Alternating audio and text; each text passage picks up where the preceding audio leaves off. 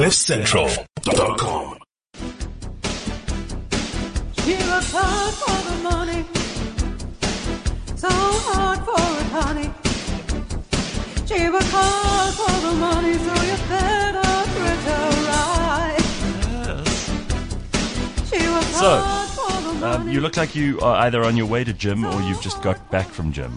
I've just got out the swimming pool, costumes still on.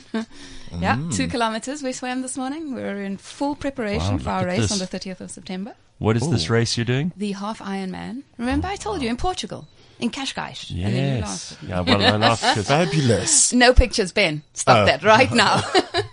But Anthea, look at this. I'm taking a picture of Gareth. Okay. Anthea, I'm ready to carry your bags, carry your goggles, give you water, whatever you need. Fabulous. Let's all go to Portugal. We have a deal. Half Ironman. Look at you.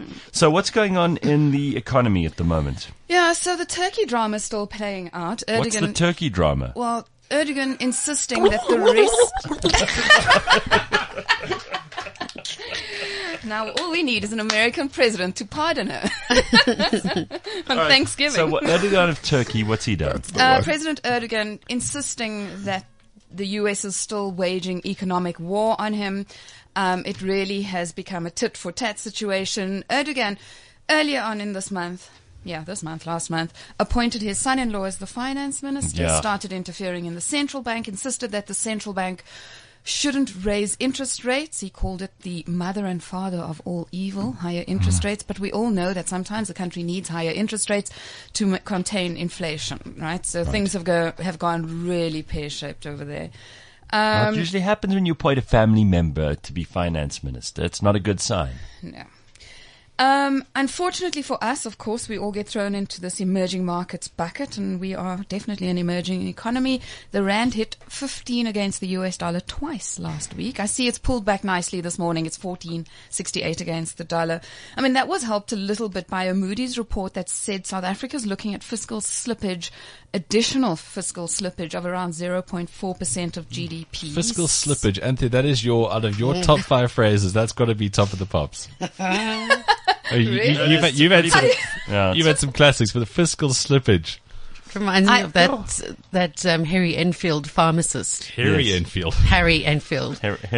pharmacist. Yeah, he might say, I see you've had some fiscal slippage. I've got something for that. Yeah. Take this cream. Rub this cream all over your fiscal slippage and you'll be much better by tomorrow.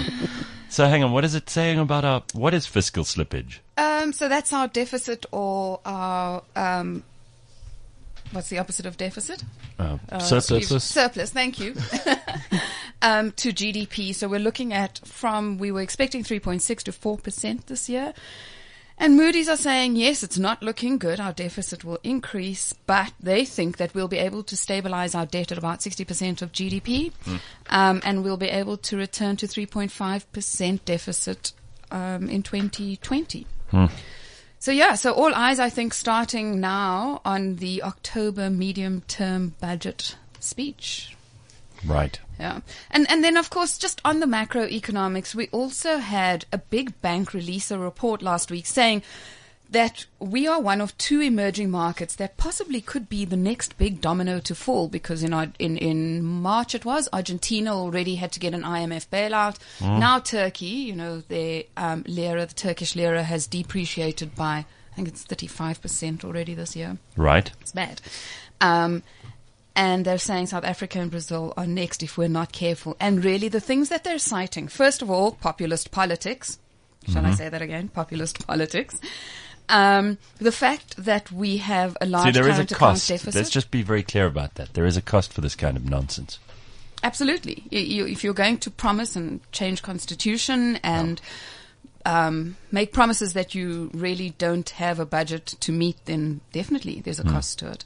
As it is, we already have high external debt exposure. And foreigners own, this is another one of the things they cited, that foreigners own a large percentage of our debt. So in South Africa, it's 40%, which I didn't think it was that large. It's not small. And if they decide that they don't like South Africa, they'll sell it. And then we're in trouble. Sure. So it's all South Africa on a knife's edge as usual. We're so used to it, right? What happens because remember R.W. Johnson sketched this scenario where if South Africa deteriorates in terms of our economy to the degree where we need an IMF bailout, that a lot of very unpleasant things come into play. I mean, I'd like to be more informed. I'll go and reread what he wrote about it. But it does seem to me that that's pretty much when the shit hits the fan. I think that's when you lose control of your country's budget, basically, because the IMF steps in and says, right, austerity measures now in place, and you know what happens then, right? You can't expand, you can't build bridges, no social spending, government will have to cut down, so maybe it's not such a bad thing. And really, you're just not in control of your economy anymore, and you're paying huge amounts of money flowing out of the country, which... you needed to borrow, yeah. All right. And then our boy Elon Musk is a marked man again because the SEC are officially investigating him, finally, because of his tweets saying that he was going to take the company private when the share was trading at $360, and he was going to take it private at $420 a share. By the way, I didn't figure this out until this week. $420? Anybody else get it? Yeah. Yeah, no. So Leo and Henry were laughing at me the other day because I was like, hey, I read this article that said this. And they were saying, well, maybe he was a little bit high when he tweeted. But you can't do that. Why can't you do that? Because it's kind of insider trading? It's insider trading, for sure. Absolutely. Imagine if you owned Tesla or you didn't own Tesla shares and was trading at $360 and Elon Musk said, I will pay you $420 a share for your share. You'd go and buy them. You'd go and buy them all the way up to $420 or $419 because you know any differential is a profit. So he was pushing his share higher, basically.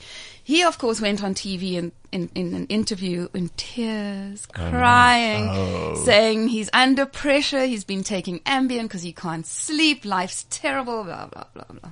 I'm sorry. When you're that rich, you cannot play the sympathy card. I saw him arguing with Arianna Huffington, who's like become the world's biggest sleep activist. And she was saying, Elon, you have to go to tell people you missed the market. She speaks like that. She goes, Elon. She needs sleep. She needs a lot of. She was saying, you can't do this. It's bad for you. The Ambien, the sleeplessness. You can't run a company like this. You can't let your workers work like this. So he replied as like, I've just got back from the factory. Now I'm exhausted. It's either failure or success. Ford and Tesla are the only two American car companies that turned a profit, blah, blah, blah. So he's not being friendly with anybody either. And nobody wants to see a CEO of a big listed company act like that. No. And so his share's under pressure again. Correct. And then the biggest news on the JSE last week was the reporting of a Chinese company, Tencent, which sent Naspers down 8%, which of course is a problem because Naspers is now 22% of the JSE. One share is 1/5 of the JSE. It's shocking. The problem with Tencent, gross margins were under pressure, operating expenses were up, so those are moving exactly in the wrong direction. And most of those expenses were because of increased sales and marketing. So Tencent made only, Sia, this number's for you, $2.6 billion of revenue, net income, in the last 3 months. I know, it's shocking, right? Okay. A company in trouble. Anyway, they were told by authorities to remove a game called Monster Hunter because the authorities had received a significant amount of complaints, they said. What, Monster Hunter? Is it bad? Yeah, it's quite violent. And then their other game they recently released, PUBG, PlayerUnknown's Battleground. Please tell me you guys have tried it. No. Oh, come on. Are we missing out on something? Oh, yes. Oh. I have not played games in decades. And this is... listen, in the name of research, that was 2 hours of my life. Player missing... PUBG, PlayerUnknown's Battleground. Player missing. Got it so wrong. Something's missing here. All right, so we've got to play this game. Yeah, but the problem is that the Chinese government have not allowed Tencent to generate revenue from it yet, and they've not given the green light to introduce the desktop version. So this is their next big money spinner. And the problem with Tencent, of course, is that it's always been a social media and a gaming platform, and they're now moving into mobile money. So the analysts are wondering what's going to happen to the company. Well, are you wondering? Because you were always quite bullish on them. Oh, I definitely am, yes. I'm very nervous. you know, it makes up such a large portion of Tencent. And even though Naspers. And Naspers is trading at a discount, but these companies are so volatile. You have to worry. The other problem with Tencent is that the Chinese government said that in their mobile money operating business, they weren't allowed to charge interest in the differential between when they take money from a client and they pay it on. So this is like mobile payments, right? So if you want to pay me through a mobile platform, the company takes your money. 2 days later pays me. That 2 days worth of interest adds up to a lot of money if you're adding billions of rands or dollars in their case. Right. And so the Chinese government has said they have to stop that. So of course, that's a revenue stream that will be. This Chinese government is so capitalist. I like it. They really are. They totally understand capitalism. All right. Anything else? Yeah, then a couple of local companies reported: Standard Bank, Goldfields, Exaro, City Lodge. And really, it really is showing that South Africa the economy is under huge amounts of pressure. I mean, Standard Bank diluted headlines earnings per share was up 5%, really, really nothing. Headline earnings were down in South Africa by 3%. So that's pretty bad. Really, they were saved. Standard Bank was saved by their operations on the rest of the continent. Goldfields, South Deep, is restructuring, and it's an absolute disaster. The only good company that reported was Exaro. And really, with them, it was a structuring thing. They'd previously done very well. They managed to contain costs much earlier on in the downturn of the commodity cycle. Yeah. And so now, paying, a decent dividend, managing their Kumba operations very well. Revenue up 14%. City Lodge is a shocking one because those hotels went from an occupancy rate of 65% to 59%. And it doesn't seem a lot, but it's actually huge. And all it's saying, what it's pointing to, because it's a business person's hotel, City Lodge, is that businesses and business confidence is flagging and that people are not traveling to go and get new or take advantage of new business opportunities. And that's really kind of the shame of it. We need to do something about this economy, except I've been saying that for 2 years now. Yeah, it would be nice. Yeah, it would. What happened to Ramaphosa? And our finance minister, dead quiet, which is what you want from a finance minister, let's be fair, after all the grandstanding of the previous one. He's prepping his October medium budget speech. Well, right? It's a lot of time to prep. Who is still the finance minister? You see? No, I'm being serious. I just thought about it now. Grandstanding, who's the new one then? I can't tell you. Is there one? Of course. Nhlanhla Nene, isn't it? Of course we have. Anthea, are you joking? Whose fiscal leakage are we talking about? Fiscal slippage. No. So Nhlanhla Nene has been very quiet, and I'm saying that's what you want in a finance minister. Okay. But this economy kind of needs someone to say, here are the guidelines that we should follow if we're going to try to correct things that are going wrong. Anyway, there's nothing we can do about it. From our mouths to their ears, let's hope. Indeed. CliffCentral.com